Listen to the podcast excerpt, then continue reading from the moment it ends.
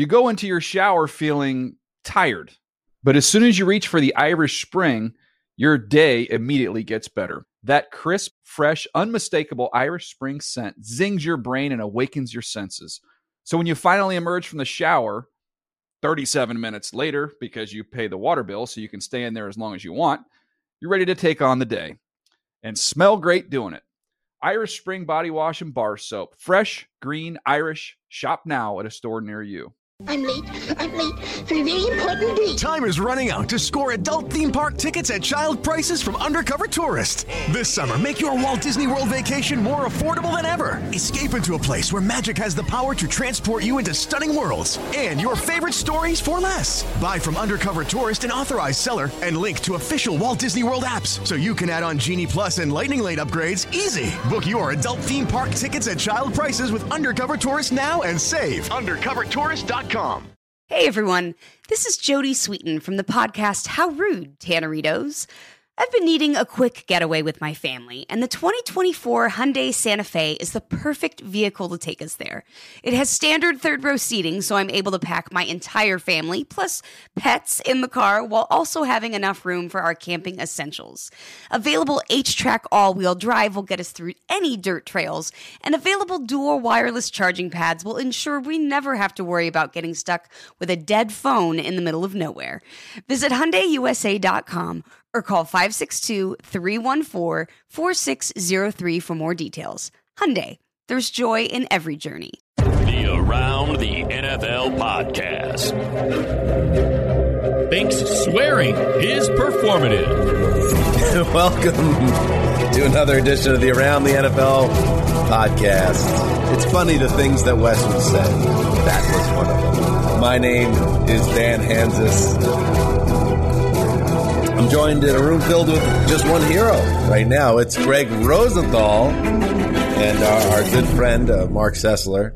A little bit under the weather today, so we hope to have him back for the network show on Friday, and then uh, back in action next week. And and Greg, I mean, I, I think I think we need to call in some reinforcements. Uh, we can't do a, just a two hander. This isn't a Mike and the Mad Dog show. We need more. We could. I mean, that's selling us short, Dan. We've done this for seven years, but the show will be much better uh, with the third quality guest that we have. And quality is the word. Let's welcome him on. He is he is the football writer over in Bristol, and he is a. Uh, we're all longtime fans of his work. This is his second appearance on the show. Give me a little sweet guitar lick, and now yeah, you know who he is. Bill Barnwell back in the house on the Around the NFL podcast. What's up, buddy? Hey, how's it going? A pale replacement for Marc Sessler, but I will do my best. No, you were on the show with him. It was going to be four of us. Barnwell, who I've I've known now for you know more than a decade. It took us a, seven years to have him on by mistake, but now we're just now we're just taking advantage of you we moved the time around all all day. You know, you you were very flexible. What a, what a show this is going to be. This is my this is my daily project. I am committed to this. I would be here all day and all night if you guys would have me. Okay. Oh, well, that's great to hear. You're going to regret those words. Um, but uh, yes, Bill Barnwell is with us to go through all the happenings in uh, the NFL in our league, and uh, a little later in the show, we are going to uh, Bill wrote two great pieces as he does every year, breaking down the free agent signings that he thought were smart mm-hmm. and the ones that he didn't like very much at all. And we're also going to uh, catch up with the news. But I feel like, and I have two very smart football men with me right now. Uh, I'm pinching myself. um, I have to say, this is the time, Bill, yes. right or wrong, where the real smart teams do their damage now. Second and third wave, right? The t- the players that people aren't thinking as much about you're going to see some of these guys coming off the board the next week or two that are going to have a big impact in 2021. Day one of free agency, as you guys know. It's for the basics.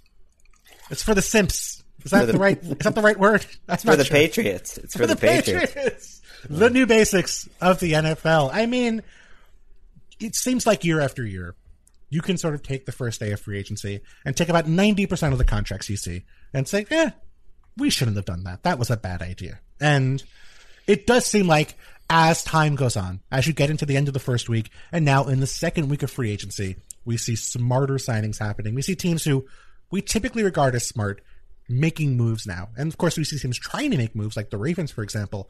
Um, those moves don't always work out, but at least there is a coherent plan and a grasp on what the market is. Whereas in the first day of free agency, you may have no idea what the market is, as we saw with uh, the team you just mentioned, the New England Patriots. It's gone quickly though. I mean, things got quiet fast this week, relatively. Yes. We we have some news, but you know, we're leading the show with T.Y. Hilton in a second. That's a big step down. Uh, you know, as like a top story. And I'm looking at my original top 101, and there's Mm-hmm. I think only four players left out of the top 40, and two of those have major. I- Right, have major injury problems. Mm-hmm. That's like the main reason why they're not even you know, signed yet Jadeveon Clowney and, and Mitchell Schwartz, who I threw out of there just for respect, even though like he maybe is retiring. But if he plays again, then I feel like, well, he's worth a shot. He's worth a shot if he plays at some point. Didn't Kyle Long just come back after like three years out of the league? Yeah. Yes. Mitchell Mitchell be back. We'll see. He could be, and he would be an asset. You would think if he's healthy. Uh, yes, let's do it. Let's before we get into uh, Bill slamming some teams, including Greg's Patriots, which I love. Uh, That's why you get- wanted Bill. That's why you wanted Bill. Bill, do you do. think swearing is performative, by the way? It was one of the hottest takes ever by our friend Chris Wesseling, and it did, it did make me rethink it. uh, th- Rethink swearing. I don't think that's totally true. I think in the right spot, but maybe it's still performative a little bit. It's a, it's a hot I, take. I I think it's certainly performative to an extent. Like I remember at Grantland, we had the ability to curse in our articles. Like there was like a swear word in uh, the first article ever on Grantland, and people were like, "Oh, this is crazy! Writing on the internet with curse words, you can't do that." Um, and I think I did it once, and I was like, "Yeah, I don't need to do this. Like, Writing there's a lot is- of words I can use. Writing is definitely writing swear words is definitely performative. I think that. so. On a podcast, I think you have to be very selective. I would say maybe if I do one a year, I feel like I am using it appropriately. I mean, isn't writing on some level performative itself? I mean, you want to? Isn't want like, to- isn't living performative? right. I mean, podcast is is completely performative. So that you have a good point, Dan. Here is here is one take I'll, I'll share here because again I'm in the midst, Bill, um, of well I've now moved in, but there's still a lot of work to be done. I injure myself every day, uh, whether it's catching my hand in a door or the hammer, something goes horribly wrong. And I have two young boys in the house, and you're trying to set a good example and not use certain swear words. Uh, but when I do invariably bang my thumb, I will, you know, I'll let it rip. I'll, go, I'll say or something like that. Now, here's the thing, and that was performative. No, that was actually just telling the story. but that's a, I don't know. Um, here's the thing. I have actually read about this, that when you use language like that, um, it actually is, it, it- from the body standpoint, it actually helps. It's a way your brain handles pain. So it actually has a physical use in those type of situations. I, I think that makes sense, but it also sounds like an excuse someone came up with to justify swearing. It's it sounds like a team justifying a free agent move. Like like they're worried like they spent a little too much money and they're like ah like they're okay with it, but they want to have a good excuse publicly. That was, that was Bill, you know, segueing us back on track. No, here. but I think he's that's like, what we it wouldn't do this on the Bill Barnwell show. Me and you know Brinson would be really locking it down right now. All right. Then let's let's do that if that's indeed the case. Let's hit the news, Ricky. Now, here's what's happened so far. The Oral Roberts University stunning Ohio State. You know, first of all, kudos, a shot across uh, Bert Breer's bow from Kevin Harlan. But more, I just wanted to point out that um, re- remember that Kevin Harlan is not just a gift to NFL fans. I mean, when you talk about the great broadcasters out there, and we've had Kevin on the show, and we're all big fans. You know, you check, you plug in on March Madness, there he is he's all over the place and he's he's one of the greats. Next when we do our power rankings, Greg, next time for our announcers, uh, we need to keep in mind just the versatility that the man has.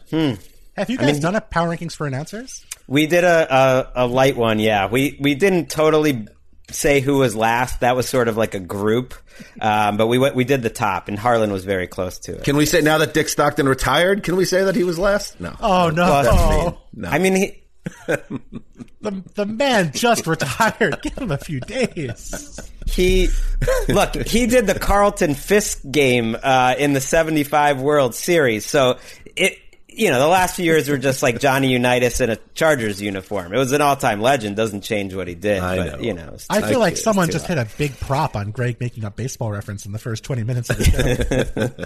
Um, all right, let's get into it. Yes, Greg uh, teased that T.Y. Hilton re-signs with the Indianapolis Colts one year, ten million. Eight of that is guaranteed. The Colts were in the market to add another receiver uh, for Carson Wentz. Uh, they were they kicked the tires on Sammy Watkins, uh, but they end up going with T.Y. Hilton, um, 31 years old, 10th season. Uh, finished strong, Bill. I think there was a there was an idea that he was maybe going the way of AJ Green, although the Cardinals certainly don't think AJ Green's going the way of AJ Green. Um, and then he came on really strong and looked pretty vintage in December. Which version do you think Indianapolis gets in 2021? I think they get something between those two. I know that's the boring answer, but I feel like he was a little better uh, over the first half of the year than maybe um, the numbers indicated. He had a lot of plays where, like, I think he had a bunch of touchdowns called back via penalty, maybe, or some big plays that were narrowly out of bounds. Maybe like he had, it, it felt like he was on the fringes of being the guy he had been in years past, and then in the second half maybe was a little more lucky.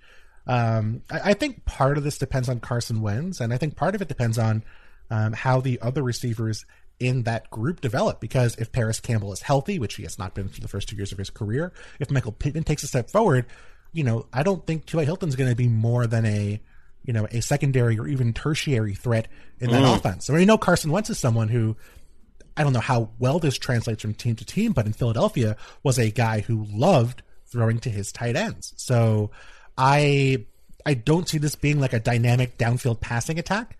And I think with Ty, I mean, you know, he he's he's a, a solid receiver, but I don't know that he is someone who is going to age all that well given his skill set. He got open though. I'm, I was always a big fan of his. I'm with you. He could have had a lot more yards in the first half of the year. Mm-hmm. There's like a lot of just either just missed throws or penalties and things like that. He could still get open. I, I like watching him. I find it interesting. Rap Sheet said he turned down more money from the Ravens. The Ravens keep mm-hmm. like hmm. I don't know if this is all true, but they keep getting. If it, it is, this is like the third deal supposedly where they've offered more, slightly more money, and the player didn't take it. Rap Sheet said it was quote unquote significant in terms of uh, more money. And yeah, you do wonder if there's something to that. The, the Juju situation, now this. Do wide receivers, when they look at the two offers and they go, well, this is the team that threw the ball 404 times last Yeah. year, less than anyone in the league. Uh, if I ha- if there's a tiebreaker, I'm going to go to the team that throws the football to me. especially on a one year deal. And you don't have to move. He's been there. He's the man. I love T.Y. Hilton. I thought maybe I was being biased, but I thought he had a lot left. Uh, and was you know still the best receiver on a pretty good offense last year. Yeah, I mean, you know, it could be true if the Ravens offered maybe a three year deal that had maybe just a tiny bit more in guaranteed money, which I wouldn't shock me either. Um, I I think if you're a receiver and you're looking at the Ravens, the first thing you're thinking is, oh, I'm going to have to block a lot. Like uh, most times, I'm going to be on the field. I'm going to be blocking. Yeah, and that might not be the most fun thing. Like you might want to just run routes. That's more fun than blocking to me, as someone who's not a receiver and doesn't have to block. So Right. I They get you paid more in the long run to be catching the football rather than doing that dirty work. Exactly. Yeah. So, you know, I feel like it's going to be tough for the Ravens. It might be a position where they have to go out and use a first round pick on a wide receiver or maybe trade uh, Orlando Brown for a wide receiver of some nature. In other news, all right, Barnwell. I don't know, Bill, if you where'd you grow up, Bill? I grew up in Queens, New York City. Oh, that's where my mother was born. Um, so you are you born in New York, Giants fan. I don't know where you're at in your fandom in current days, but I do want to see where you are in the Giants right now. So Kenny Golladay, obviously we know that news from last week. He gets the big deal to be their first true number one since Odell left town. They stay busy. Uh, this happened a few days back. They signed Adoree Jackson, the cornerback, formerly of the Titans, three years, $39 million, 26 and a half guaranteed. So that's top money in this market right now. How you feel about the Giants in general and these signings? I'm a little skeptical.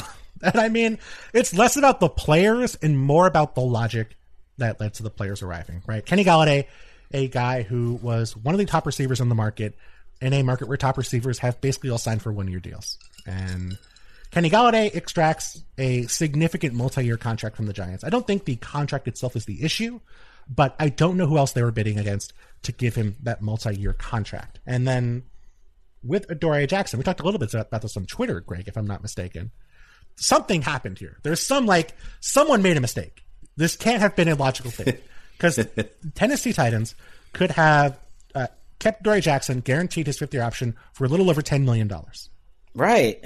He leaves. He's a free agent. The Giants give him a three-year, thirty-nine million dollar deal with, I believe, according to Ian Rapoport, sixteen million in year one. I want to say twenty-six or twenty-nine over two. Like, like you know, clearly more than ten over one. And even if you trade a seventh-round pick to Tennessee to get Adoree Jackson, uh, you still have the leverage to signing him to sign him to a better deal, even if you want to sign him to a multi-year contract.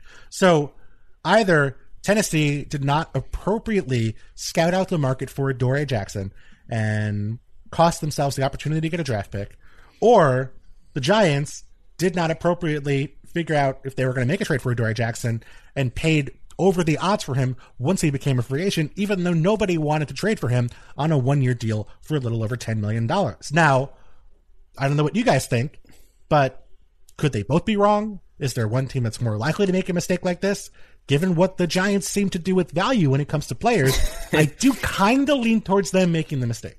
I but the Titans are are weird. I I am with you. I didn't even think about the draft pick thing. They could have gotten a draft pick for Adoree Jackson. I don't totally buy, you know, with with Golladay and with Jackson. Like if the price gets that high, mm-hmm. I there was someone else bidding almost always. Like it just doesn't come out. It's the same thing with like the Jared Davis deal made no sense to me for the mm-hmm. Jets, but it, I think it does indicate there was another team bidding against him. It's just that's that's how it goes. It didn't, doesn't get that high out of nowhere. Maybe both those teams are making mistakes. I like Adoree Jackson a lot. He's totally streaky. Like he can be like a top ten cornerback for eight straight games. Um, but then he can get lit up and he could uh, get hurt. And I'm a little surprised he got money really at the top of the cornerback market. Like he got the same as William Jackson and Shaquill Griffin, but I would say he has more upside than the two of them. At least the Giants are going for it. I don't care if the Giants blow it and they stink. They look a little more watchable. That's more important for me. Is they've added some players I like to watch.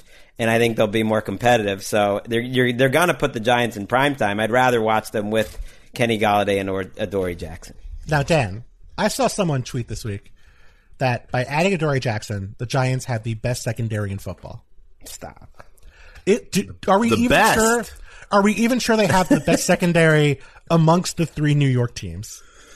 Wow. I, by the way, I like grouping the Bills in. All the Bills fans listening are going to really be into that. Well, I mean, that means that we're the only New York team. Yeah, exactly. If if that's indeed the case, uh, Dave Gettleman's doing way better than I than I realized because I was about to say to your prior point that it felt like it made a lot of logical sense that both Jon Robinson and Gettleman could have messed up. Sure. That checks out to me. Those two guys. There's some moves that I, in the last couple of years, that have been head scratchers. The Titans let Ja- Jack Conklin go. He was he could have been a fifth year option guy. Mm-hmm. They decided not to. He ends up being an All Pro.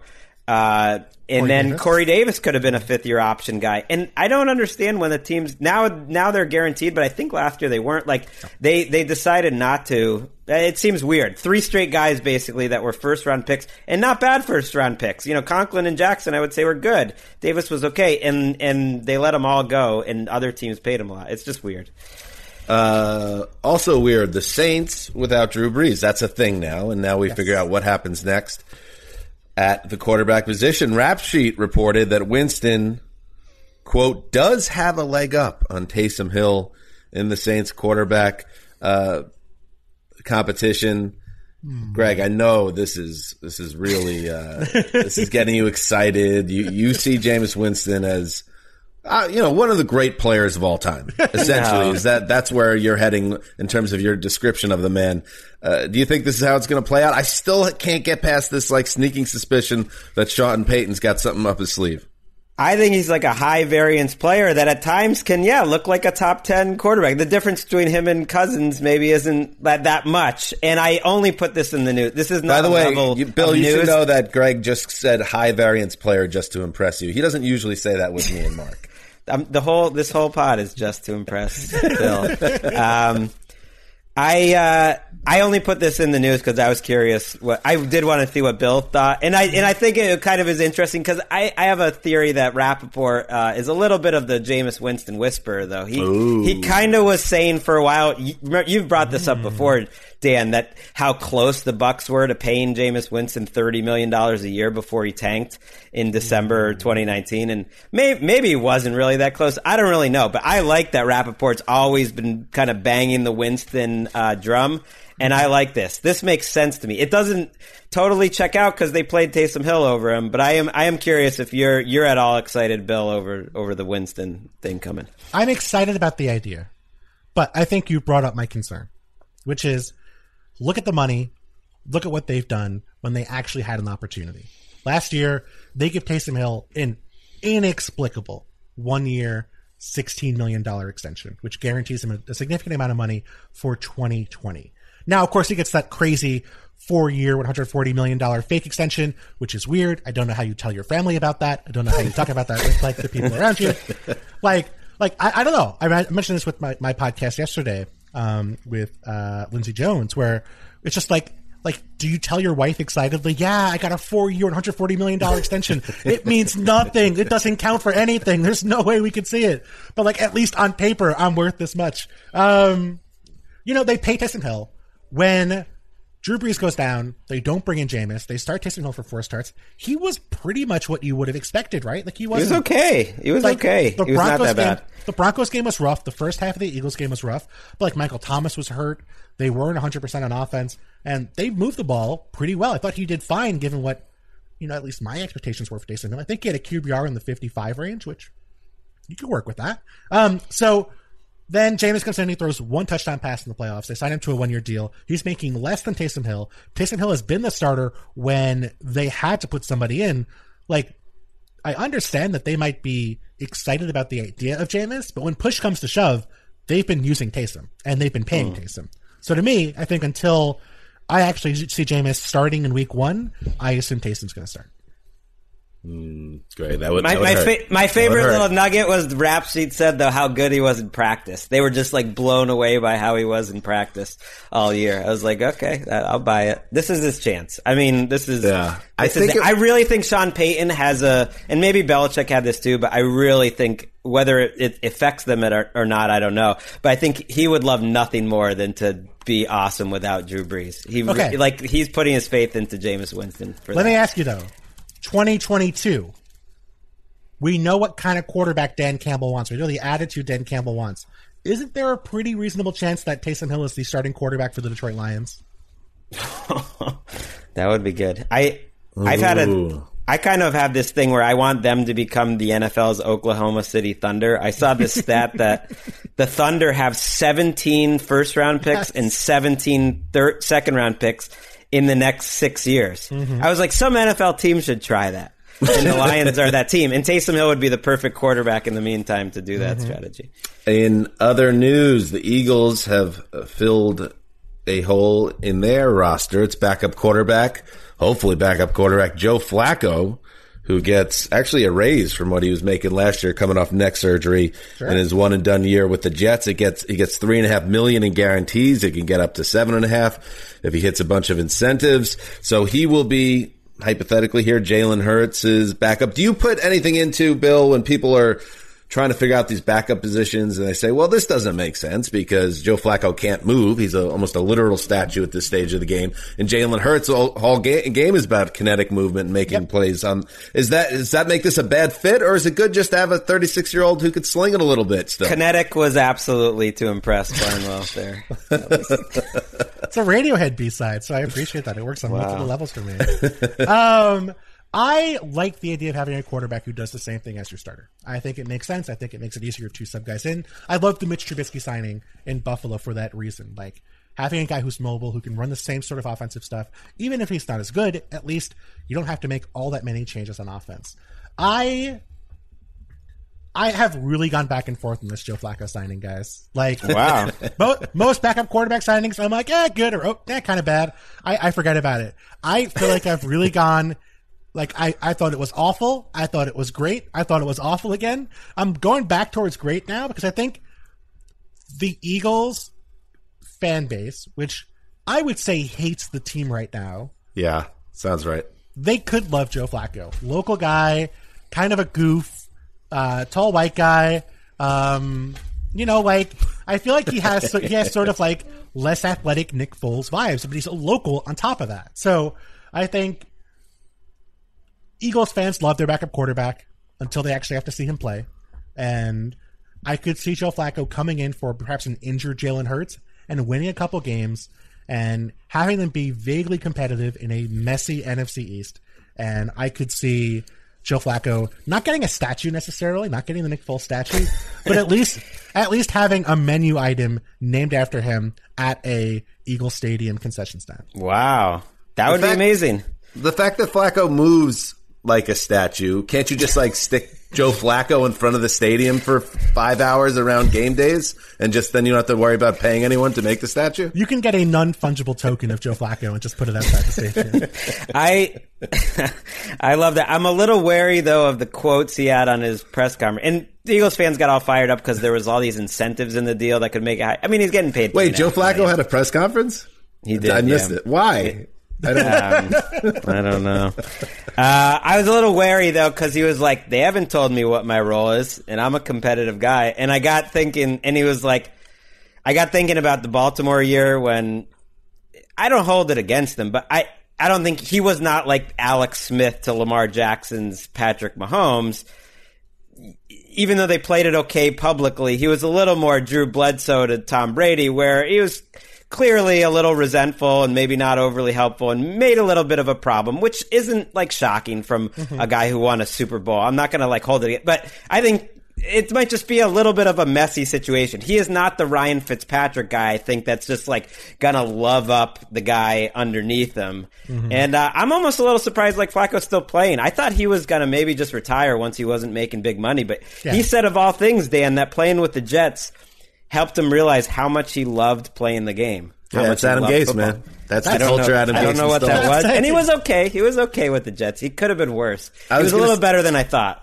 Two things that I picked up in the last few minutes. First of all, you know Bill's a football guy when he's just like laying in bed thinking about whether the Joe Flacco deal was right for the Eagles. I love that. And two, Greg, I, I you have yet to get off any passive aggressive shots at me about how Joe Flacco actually played better than Sam Darnold last year. If you want to squeeze that in, go ahead. I mean, that's well, you your- made you made me feel bad uh, that I do bring up Darnold every episode last uh, show, and then I was like, you know what, you might have a point there. Um, I that kind felt of like brought a it up. I said, spot. I said Flacco. Yeah, I said Flacco was a little better than I expected last year. It was low expectations, but I thought he played a little better than than people that probably uh, didn't watch him think. I have a question for you guys. Wow, Do you think more Flacco. it is going to be Flacco related? I'm not going to lie. Do you think the decision to bring in Joe Flacco precludes the Eagles from drafting a quarterback in the first round? No, it shouldn't. I don't. I don't think it does. I don't think it should. No. Covers your bases. I mean, he's not much money. You you do need a second quarterback. They don't know if they're going to get if they do want a quarterback. They don't know at this point whether they're going to get him or not. So they got to have both bases covered. Mm-hmm. I have a thought about Hurts that I thought he showed enough last year that the organization and the fan base would be excited about him now getting this opportunity. But you kind of, from what you hear out there, that there's this door opening for them continuing to look for a quarterback makes you think that maybe I was misreading the situation or, uh, or I thought he played better than he actually played. Were, what did you guys think about Jalen Hurts on balance in the work that he did get last year? I agree with your you. I agree with exactly what you said, Dan. I think his first game was his best game, and I think that sort of colors the analysis. Like him coming in, beating the Saints with an upset. I mean, what were his numbers in that game where he was benched in Week 17? Mm, let me pull it up. They, were, te- they were terrible. He was bad in that in that Sunday night game. Right, That and- that feels like a, a million years ago. It really does. I mean, like I don't, I don't think he played well enough that you should say, okay, we're committed to this guy for the next five years, or poor enough that we should say he does not deserve a chance to start again. But I think if you have a guy that you absolutely, positively love, and he's on the board at six, I don't think Jalen Hurts precludes you from drafting that guy because remember they drafted Jalen Hurts to be a backup, to be a a guy who can grow value, to be a guy who was a situational player. Um, I know that that is you know, I, I don't think they draft Jalen Hurts to replace Carson Wentz. So the Jalen Hurts, Jalen Jones as a backup does not seem that outlandish to them in a way that maybe having Carson Wentz as a backup would have been. He rushed for 354 yards in four starts. Yes. Uh, his he completed just over half his passes, six touchdowns, four interceptions, QBR uh, of 41, passer rating 77.6. I, I guess yeah, maybe the numbers aren't as good as I have overrated many a rookie quarterback, especially athletic ones that have like two pretty good starts out of their first four in their rookie year, and then you think they're great. And Does this guy one it of their happens. one of their names rhyme with um, Blue Rock? Yeah, that's one. Definitely got too excited for about him. I mean, I guess they didn't have to be that athletic either because I'm thinking about um, Trent Edwards, maybe. Mike Glennon a little bit. I thought Mike Glennon could do so. He had a pretty good 13 game rookie year, but you know, no, no. No, it was- Speaking of, uh, this is a trillion years ago. Mike Glennon is a potential face of the Buccaneers, but uh, now the Bucs are a totally different animal. They are the defending Super Bowl champions, and they are. This isn't just some narrative that's cobbled together in the offseason, You know, oh, they're running it back. They're bringing guys back, and then it's like, well, no, there, there's a lot of churn going on. No, it really seems like. They are going down the road of let's see if we can win a title again with mostly the same roster. And Ndamukong Suh, he's back, one year deal worth ten million, um, and also coming back. Donovan Smith, the tackle, agrees to a two-year, thirty-one point eight million dollar extension, 30 million guaranteed over the next two seasons. What do you think, Bill? I think the only person who is not back that I can think of is Joe Haeg. And I wonder whether the organization punished Joe Haeg for not catching that touchdown pass in the Super Bowl. Oh yeah, I, I think it's fair if that's how they want to do it. Ouch. Set an example, but I, I think otherwise, this is a team I thought was very deep heading into last season. So, you know, why not run it back? Like, it's not as if, you know, if, if Brady stinks, like, you're screwed anyway. So, like, why not run it back with the same veterans? You can get guys for cheaper. I think as the offseason goes on, if they have any cap space left, they're going to be a very appealing destination for people on one year deals because of Brady, because of the Super Bowl win, because of no income tax and good weather in Florida. So I could see maybe waiting and saying, let's wait and see who kind of falls out. Let's who doesn't, you know, who falls through the cracks, and we'll get first shot at those guys. But I do think that um, they were a legitimately very good team last year, and I have no issues with them running it back with the same guys they had. There's I one saw big it from- piece. One big piece. Playoff Lenny still out there. He's out there. watch Antonio Brown's still out there. I saw Greg, Greg Auman of The Athletic wrote 95.5% of their defensive snaps are returning to the team, and 90% of their offensive snaps are returning. And if Fournette or Brown return, or both, that, that offensive number will go up even more. They are loaded. They are a great test of like whether bringing it back is uh, rolling everything back the same is a good idea or not. Would you guys bring back Fournette? Nah, I don't care about Fournette. At the right price. I would not Well, pay what him the right like price he, be? the playoff version. Nah, I'm not. I mean, What did Mark Ingram get? one for three. Yeah, I mean that would be fine. That's about it. yeah, I'm with that. Uh, eight o'clock delight, Ricky. All right, the Cardinals sign cornerback Malcolm Butler, formerly of the Titans, one year contract. This is a quick fire. Barnwell, what do you got? Uh, better than Patrick Peterson last year, probably, maybe. For sure, for sure. He was good last year, Malcolm Butler.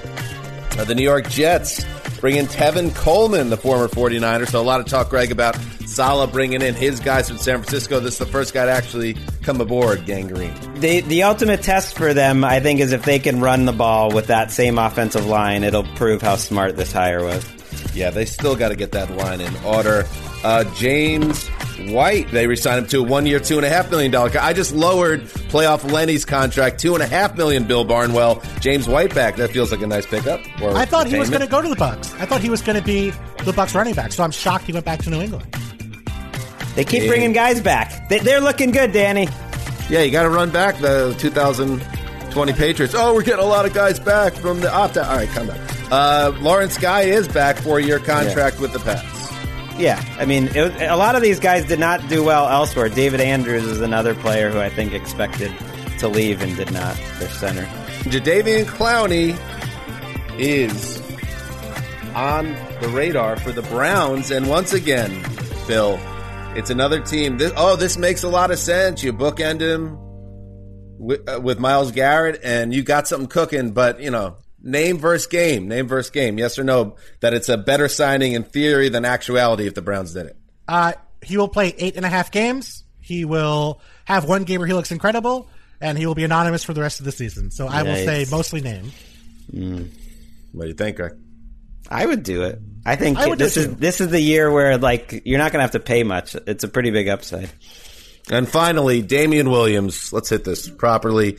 Formerly of the Chiefs, a, a playoff hero, Super Bowl hero, one year contract with the Bears. Maybe this will get Bears fans pumped up about the 2021 season. I think this is just a distraction ploy from that Andy Dalton QB1 tweet. Poor Andy Dalton at this point. He's taken too much grief. It's not his fault. The Bears think.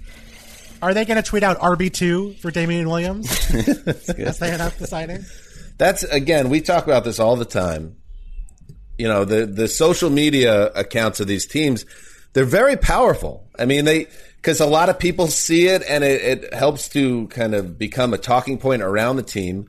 And you have some 23 year old intern firing off that QB1 with no context of how it's going to be received. And it's just another thing to put on one of the most important players on your team's plate now, mm. getting mocked in public. You got to have more experience. You have to have gatekeepers involved with the social media accounts. Maybe they maybe they knew it was coming and they just did it kind of in a fun way to get engagement. Let's do some breaking news. I know Bill Barnwell doesn't care about this one as much, but I am so excited. Dan, it has been announced all California adults will be eligible for a COVID nineteen vaccine starting April fifteenth. Let's get that vaccine here. Put it in my arm. We're getting there. Now I don't know if Bill's been vaccinated or not, and that's his. I'm just saying it. Well, he's know, not a California I don't wanna rub resident. it in on him. Or, Oh you know. yeah. Are are you guys offering me a California residency to get a shot? Because I'll be on that next plane over, guys. I mean, April 15th still a little bit away, but I like the I like some clarity in the situation. It feels good. That's good. Feel- feels good. Great news. I have found shots for everyone I know in my family but me. So mm. when it happens, I'm going to be very excited. Um, all right, that's what's happening in the news. All right, so Bill cranks it out every year. It's a must read every year. The best NFL free agency signings, and yes, the worst. Which to me, it's always a a more enjoyable read. I like to read about who who messed up. I don't know why. I don't know if everyone's like that or if that's just like th- what I'm like. But I always I'm always curious about that because it's like here's the real deal from people that know. But let's start with some sunshine Okay. Um, and you ranked it one to ten. So I guess it would make sense for me to start with number one here. You thought the the best signing in free agency to date, um, Trent Williams back to San Francisco. And obviously, it makes everyone knows why it makes sense to oh, you get to keep your franchise left tackle. But what makes it like the best signing? What made it so smart beyond just the fact that he's a great player at a key position? So I think two things. Number one, players who are as good as Trent Williams do not hit the market. I mean, you get the rare exception once every few years, and this is of course another exception. Williams would not have left Washington if he hadn't uh, basically held out for a year. He would not have been able to make it to the Niners and got the no trade tag attached, no no uh, franchise tag attached to his deal uh, if that had not happened. And then he's now 32, I think, maybe turning 33. But he is a superstar player at one of the four most important positions in football. And those guys just do not become available. Like there has to be some kind of major, major flaw, like, you know, Drew Brees having a torn labrum or something, uh, that would cause a player of that caliber to be available in free agency. So to get that guy is great. Now it would be more impressive if like the Chiefs had got him because they didn't have him previously. But um, given that he was a you know quote unquote free agent technically, uh, I give the Niners credit for bringing him in. I mean, this is a team that um, when I get to the other part of this, you know that has a major, major, major question mark at quarterback in Jimmy Garoppolo, a guy who has not been able to stay healthy and didn't stay healthy last last year with Trent Williams at left tackle, but having great tackles is going to give him the best chance of staying healthy. And we saw two years ago that when Jimmy Garoppolo was healthy, they were a good enough team to make it to the Super Bowl. So I think he makes that team so fundamentally better given the inexplicable choice they've made to pay Jimmy Garoppolo $25 million a year Wow. quarterback. And uh, I think that he is a guy who is a Hall of Famer and who still has four or five years left at a premium position, playing as one of the two or three best players at that position. That those guys just do not become available while they're still close to the prime of their careers. Bill really burying Jimmy G was the secret uh, highlight of that analysis. Twenty-five million dollars for a guy who has not been able to stay healthy in pretty much every one of his Yeah. pro seasons. And you know what? Sometimes football is a game of inches. Maybe that's not the comment we're making if he hits Manny Sanders on that deep shot at the end of the Super Bowl, but he didn't, and that's how sports work. I, I really believe more than any team they are biding their time for Deshaun Watson. Um, and I think Jimmy G is the perfect uh, guy to hold in between if you know because they can get rid of him for nothing. Uh, they can they can trade him the second they want Deshaun Watson with no cap hit whatsoever. So he's at a good part of his contract. I'm with you on Trent Williams because I think his contract got um, overlooked in terms of how affordable it was. It it's really three for sixty or Yeah. four for eighty, so that's twenty a year for Trent Williams. They added on these phony, kind of phony years at the end. He'll probably never get to. Right. And so he's making less than some of the top left tackles, a little less. And more to my point is that he's making barely more than Joe Thuney. He, mm-hmm. you know, he, in terms of guaranteed money, he, this contract's almost identical to Joe Thuney. So that's why I put Thuney on my worst contracts list, not to skip ahead, but just like positional value. And did that get in the way of them just paying Trent Williams a little more? Seems like it did. So that, that was a bad job by the Chiefs. I agree. Well, Joe, yeah, Joe Thuney, never, you know, an all pro level like Trent Williams, and you're paying him to be a superstar basically at that position. Uh, you have two Raiders, Bill, um, new Raiders on this list, which I found interesting. You got John Brown, who got a little less than eight, uh, four million over one year. Uh, that makes a lot of se- sense to me. Um, because of the upside there, if he could stay healthy. Yannick Ngakoue is interesting. Two years, 26 million. So you don't break the bank for him. But is there some mounting evidence that Ngakoue is kind of peaked as a player on some level, or there's some flaws in his game and he's not worth uh, that level of contract? Apparently, you you would disagree, but just throwing that out there. It's fair. I, I think that was a situation where maybe teams were looking at his last year of work, where he got traded to the Vikings, which seemed like it was a mess. Um, they never had Daniel Hunter or Daniel Hunter, so he was being double teamed pretty consistently. Um, goes to the Ravens, where he's not a great scheme fit. You know, did an okay job, but he's going to be a pass rusher. He is a, you know, a four three hand in the dirt pass rusher, um, which is the role I believe he's going to play in. I'm sorry, not in Oakland, in Las Vegas, um, for a team that desperately needed pass rushing help, for a team that has been such a mess on defense, and I think even in a down year last year, he had eight sacks. Like even in a, a year where he was disappointing, he did pretty well for himself. And I think that he's still very young. He has a great track record. Maybe the argument that I could see is when he's not playing next to Calais Campbell, he's not the same guy. But I think that he is going to be like his floor is like that six seven sack range where he's not going to kill you. He's going to be an okay pass rusher, and his ceiling is this was a guy who looked like he was going to be one of the highest paid edge rushers in all of football two years ago when he was about to come due for a contract. So I think he has significant upside at a pretty reasonable price for edge rushers. He's not getting twenty million dollars a year. I mean, you know, thirteen million dollars for an edge rusher really is not all that much. So the Raiders also get a second year if Ngakoue does impress. So you know, there are some guys where you sign a guy to a one year deal and it's like, okay, even if he breaks out, well, what do you get? Like, you still have to sign him in free agency next year. But in Ngakoue, because they have him for two years, they actually get a uh, a second year at what would be a lower cost if they want to use that as leverage to resign him to a longer contract or have a guy for an under market deal in 2022. He's a little bit of a cautionary tale of betting on yourself because, Yeah. you know, according to the reports that Jacksonville uh, had offered him a few years ago, he probably would have been better off just taking a long term deal from the Jaguars when he had it. Before we go to worse, though, I do want to get your thoughts on uh, Team Costco, as you called them, on uh, a Twitter exchange, which was the Houston Texans. I love that. And you threw you threw one of their signings in there in your list. I don't know, just as a rep of the Texans because you wanted to talk. I think it was Andre Roberts, who's a special teamer, who's a good special teamer. But Team Costco. What do you think of a, a wild approach to free agency where they've signed about 15 guys to almost identical one year, two or three million dollar contracts? I I like teams that have a plan. I mean, the Las Vegas Raiders have made a couple really good signings. They have no plan. They are just a mess of throwing stuff at the wall and hoping that they're better this year than they were last year. The Bears have no plan. The Bears are just desperately, please God, let's get to nine wins so we can all get extensions and we don't have to worry about losing our jobs. The Texans have a very clear plan, and I think it makes a lot of sense. Now, they were a team that was very top heavy last year. They had six or seven stars who needed to play like stars and stay healthy for them to make it to the Super Bowl. That did not happen. I don't know if you guys saw the Texans were bad last year. And that's Yeah. fine. They had all kinds of players who were replacement level talents in meaningful roles on both sides of the football. By the end of the year, I mean, it was Chad Hansen, uh, DFS darling, uh, catching a ton of passes. It was, you know, guys in the secondary who were awful. Just, just, they were, they had underqualified guys across the roster. And I think what we, we've seen Nick Caserio do in his first year there is have a plan of okay, we're going to build the back end of this roster. We are not going to sign another star. We are going to sign 15 guys who are going to make our special teams better. Who are going to give us depth across the roster. Who are going to have versatility uh, in terms of filling multiple roles, and we're not going to be stuck with a guy who doesn't know what he's doing in a in a key situation late in a game. And I think that might not make a difference. This team is probably still going to be bad if Deshaun Watson is not their quarterback.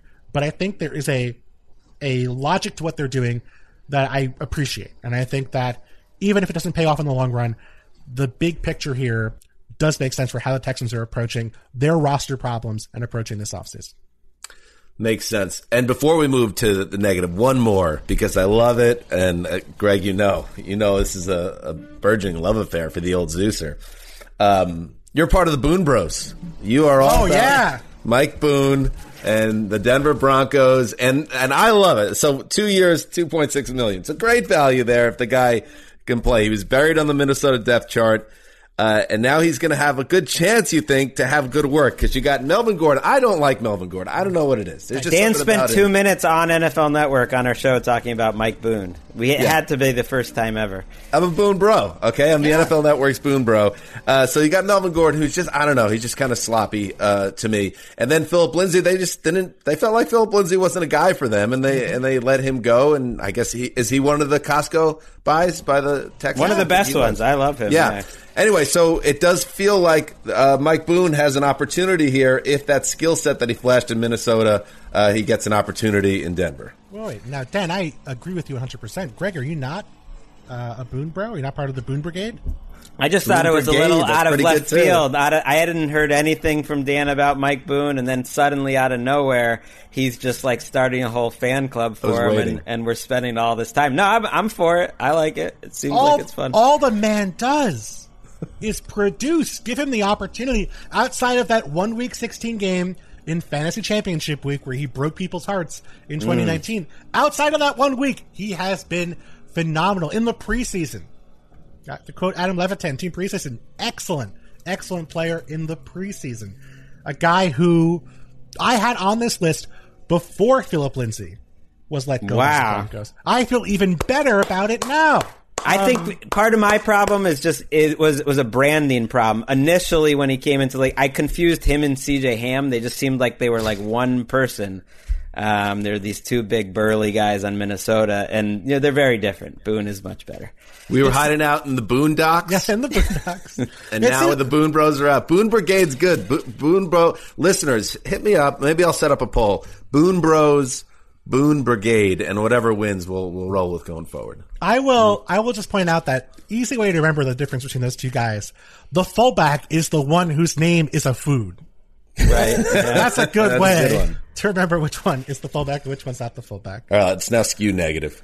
Greg, unless you had any you wanted to throw in on the positive side, Yeah, do you have any you're a particular fan of that maybe I missed? out? Ooh, um, no, I liked well the Juju and the Will Fuller deals stuck out to me probably because of some of the wide maybe the wide receivers we'll get to. We'll probably talk Agholor with you, but the wide receivers that signed later, um, it ended up looking so much better. I I just don't get why Juju suddenly went from like eh, he's a little overrated to like he's not good at all. No, he's a he's absolutely a quality starter, and Will Fuller to me is absolutely a a one year deal that is perfect because he has so much upside. I wouldn't be surprised if he ends up there long term. So I think the receivers made a lot of sense. Let me ask you guys about the Juju decision. I know that there was the tweet going around about the various contracts Juju had been offered.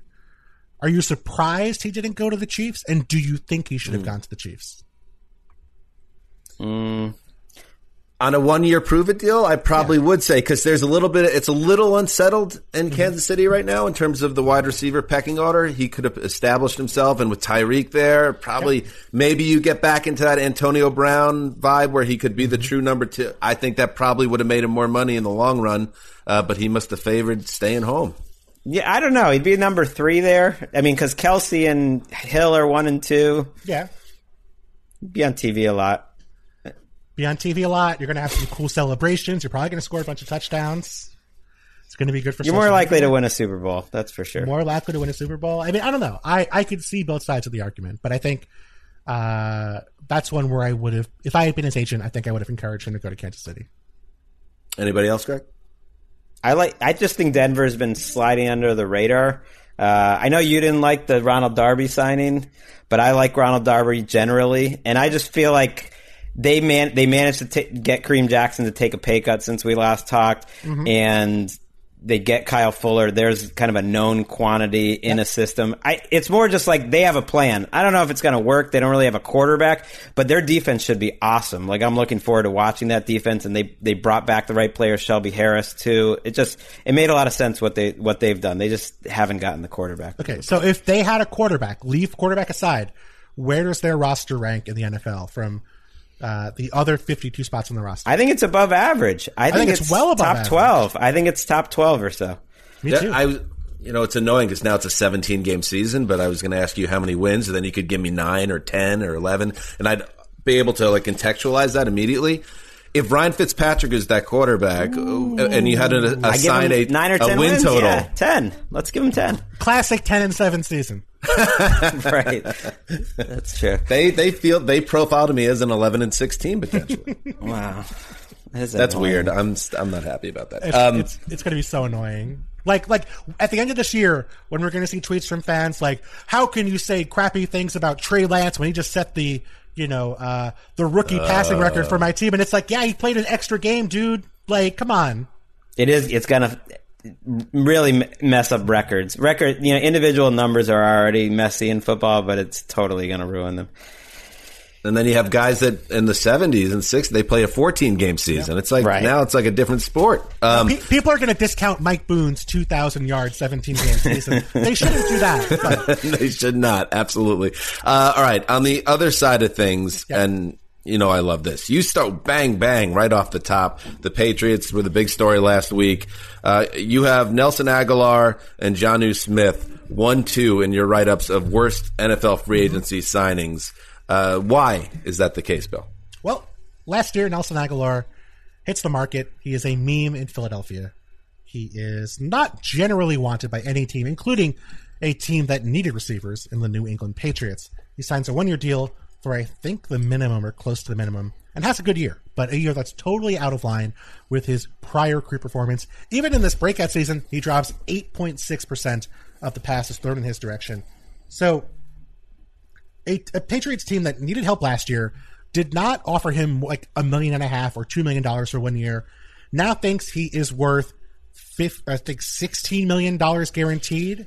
Uh, where even if he gets cut after year one, he's going to get sixteen million one way or another. I mean, that's like that's fundamentally changing the way you view a player after one good but not otherworldly season. And I think that's a thing that the Jaguars have done for years and had it go against them. Uh, Washington football team did for years and made mistakes with it. The Jets have done and regretted it. Um, every bad franchise when it comes to free agency over the past 20 years has made that mistake over and over again. And then that's compounded by the fact that, as you guys brought up earlier, I mean, Will Fuller signed a one year deal for 10 million. Juju signs a one year, $8 million deal. These guys are getting one year deals for half as much in terms of guaranteed money as Nelson Agholor got from the Patriots. And they're all better players with more upside. So I, I, I just don't like the Agholor move. I think it's misreading the market. I think it's overvaluing that one year. When it comes to Jonnu Smith and Hunter Henry, good football players, right? I mean, good, solid NFL caliber tight ends, but they're now the third highest paid player in terms of average annual salary at tight end in all of football behind Travis Kelce and George Kittle. And they're going to be better at tight end. They're going to have a functional tight end group. But the idea that they're going to have Gronk and Aaron Hernandez because they signed two guys who uh, you know, Jonnu Smith, who hasn't topped 500 receiving yards once in his pro career, or Hunter Henry, a guy who we know has been tantalizing but never had that breakout season. They did those two guys are going to be, you know, superstars suddenly because they're getting paid like superstars. It just doesn't happen. They're paying them like the players they want them to be, as opposed to the players they've actually been or the players they project to be over the next several seasons. I, I think they went into the free agency period like the like it was the draft. Yes. That they they planned for this. I think somewhat to their credit, I I do think they looked at everything that was going on going into last offseason, thought this would be an amazing offseason to have a lot of cap space because it's not going to be out in the market. But they went into free agency like it was the draft that they were they were going to get Agholor. I think it was the Raiders who bid him up, mm-hmm. and it was like they went back and forth, and so that number got crazy. Someone was clearly in on Jonnu Smith to to a high degree, oh, sure. and it's like they went into it. I don't know if they knew they would get both tight ends at that point. I think they thought they thought Henry the price was good enough.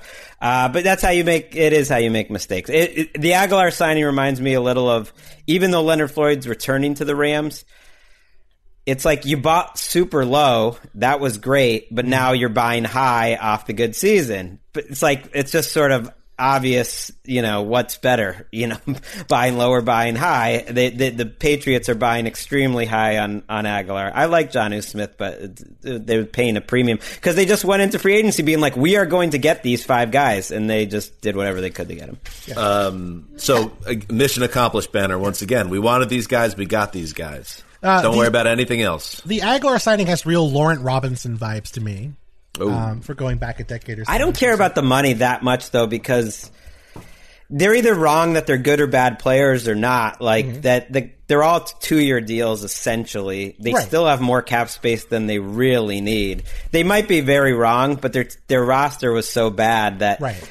That the only thing that I wish was just like, well, why didn't you sign Juju Smith Schuster? I don't. Yeah, he's a, a, a pretty similar player to Agholor. I know he's more Agholor's a better deep threat and a little more of an outside guy, but I would say they're they're quite similar. And Juju is much more reliable. Yeah, Yeah, but- I, it's more the opportunity cost, right? Like it's not like you're getting a better player with Agholor than you know Damiere Byrd, but like you could have had this incredibly significantly better team if you go out and you sign Juju Smith-Schuster and Will Fuller and uh, Gerald Everett and Jared Cook and trade for Lee Smith. Like you spent less money and you have a really scary group of receivers as opposed to the guys they have who. You know, have pretty low floors. Hunter Henry hasn't been able to stay healthy for most of his career. Nelson Agholor was a, you know, a veteran minimum guy a year ago. Like it just, I, I, they've got him better, but I think they missed out on having the opportunity to add a really significant core of talent at those positions. that they if they give Agholor, for instance, one year for eight, maybe they can get Chris Carson in their building, and you know you things go. like. I guess there's a chain reaction to all this, but I really I have to say, like even if somebody and Greg knows and the audience gets annoyed at me because they're like, "Oh, Dan hates the Patriots," which is true.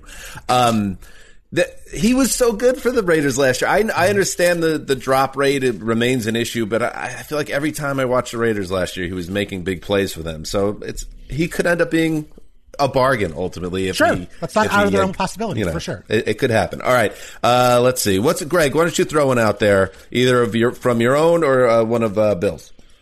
Well, I uh, I'm curious that you were so down, Bill, on the on the Lenny Williams deal. Okay. Cause, because the only, I know it's like a lot of money. I mean, I guess that's it.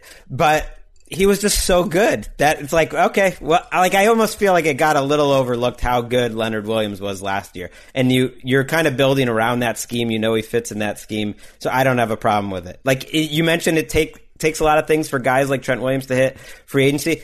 Leonard Williams isn't quite there, but Leonard Williams in Patrick Graham's scheme, maybe I'm buying in too much on one year sample, but Leonard Williams in Patrick Graham's scheme is almost there for me. That he is like an elite player, and you've seen him in this scheme, so I'm fine just paying the money. Okay. So let's say Leonard Williams had five and a half sacks last year. Would you feel comfortable with them paying him what they're paying him? I, I didn't even know how many sacks he got. He was a game wrecker, like game after game, and he took over like three games. Okay, so and I he- think he was really good pretty much the other game. So to me, he was like a top five.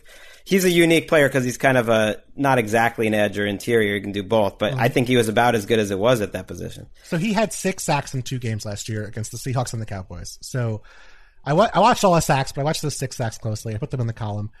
Two of those sacks, I'm going to just quote almost directly, were cleanups on pressures created by other players where the quarterback ran into him. Another was a coverage sack against Russell Wilson, who, I don't know if you know this, happens to have a bunch of coverage sacks. Went totally unblocked on a twist to get Wilson for another sack and was just totally unblocked off the edge for a free sack on Andy Dalton.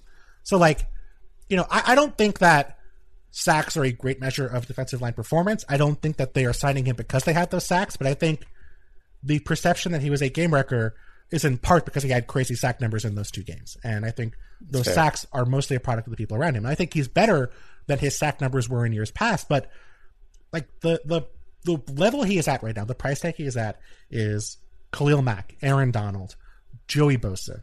Like those guys who are perennial players at that level. If he's the guy he was last year, doesn't matter. The like the Giants will be happy. He's not going to be, I think, as good as those guys, but he's going to be very good.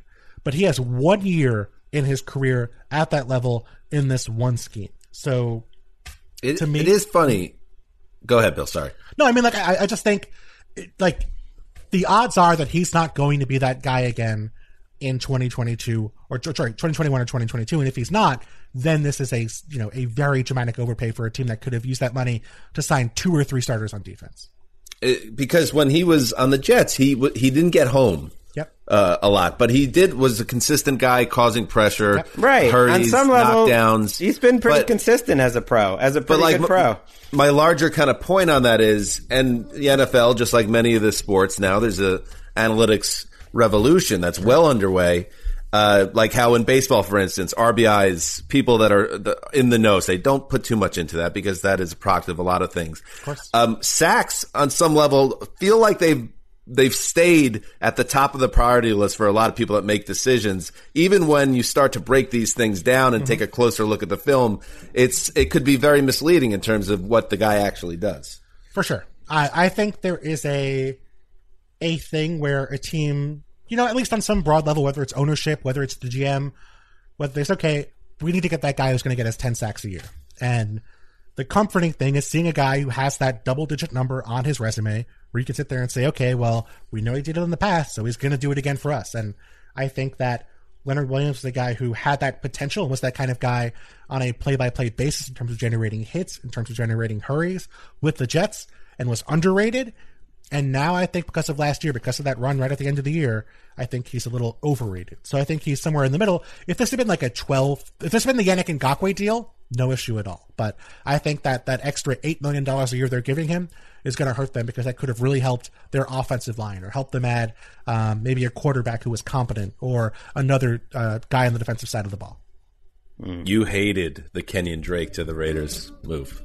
Hated it. Did anybody like it? Was anybody out there? I, I don't hate it because because I like watching Drake play football. Like, of course, it's again too much money and not like a a great use of resources.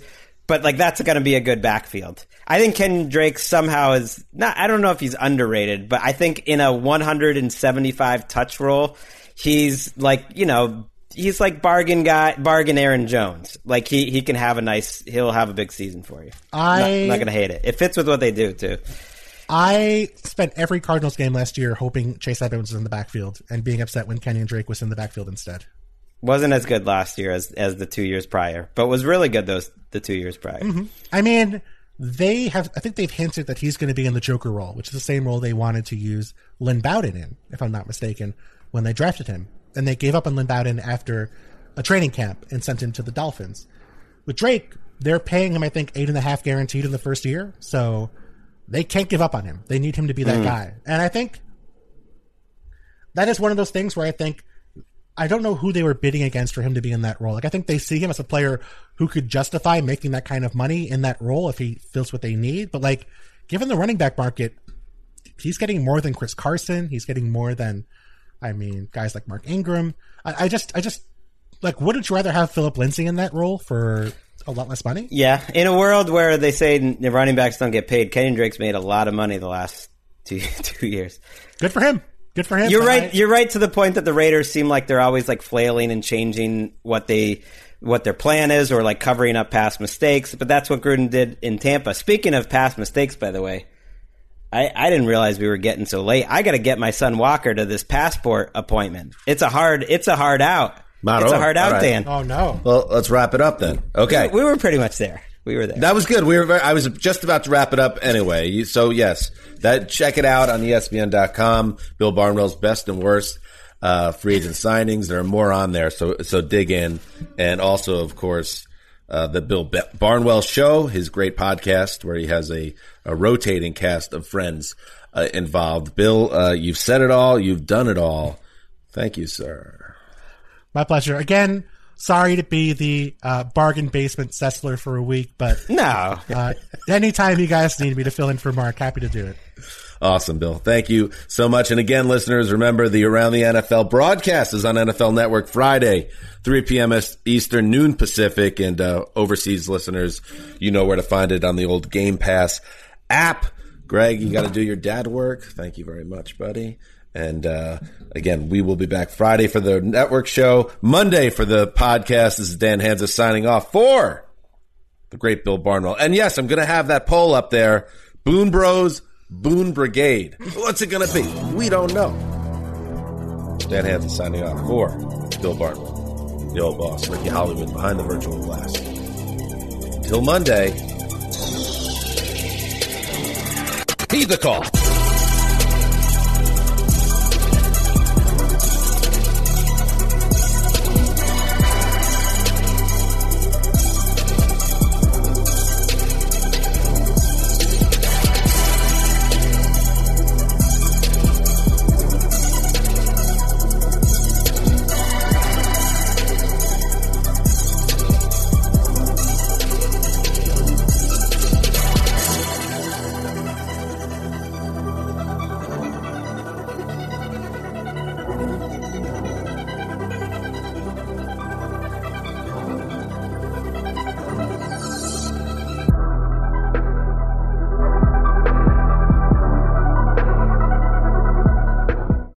Go into your shower feeling tired, but as soon as you reach for the Irish Spring, your day immediately gets better. That crisp, fresh, unmistakable Irish Spring scent zings your brain and awakens your senses. So when you finally emerge from the shower, 37 minutes later, because you pay the water bill so you can stay in there as long as you want, you're ready to take on the day and smell great doing it.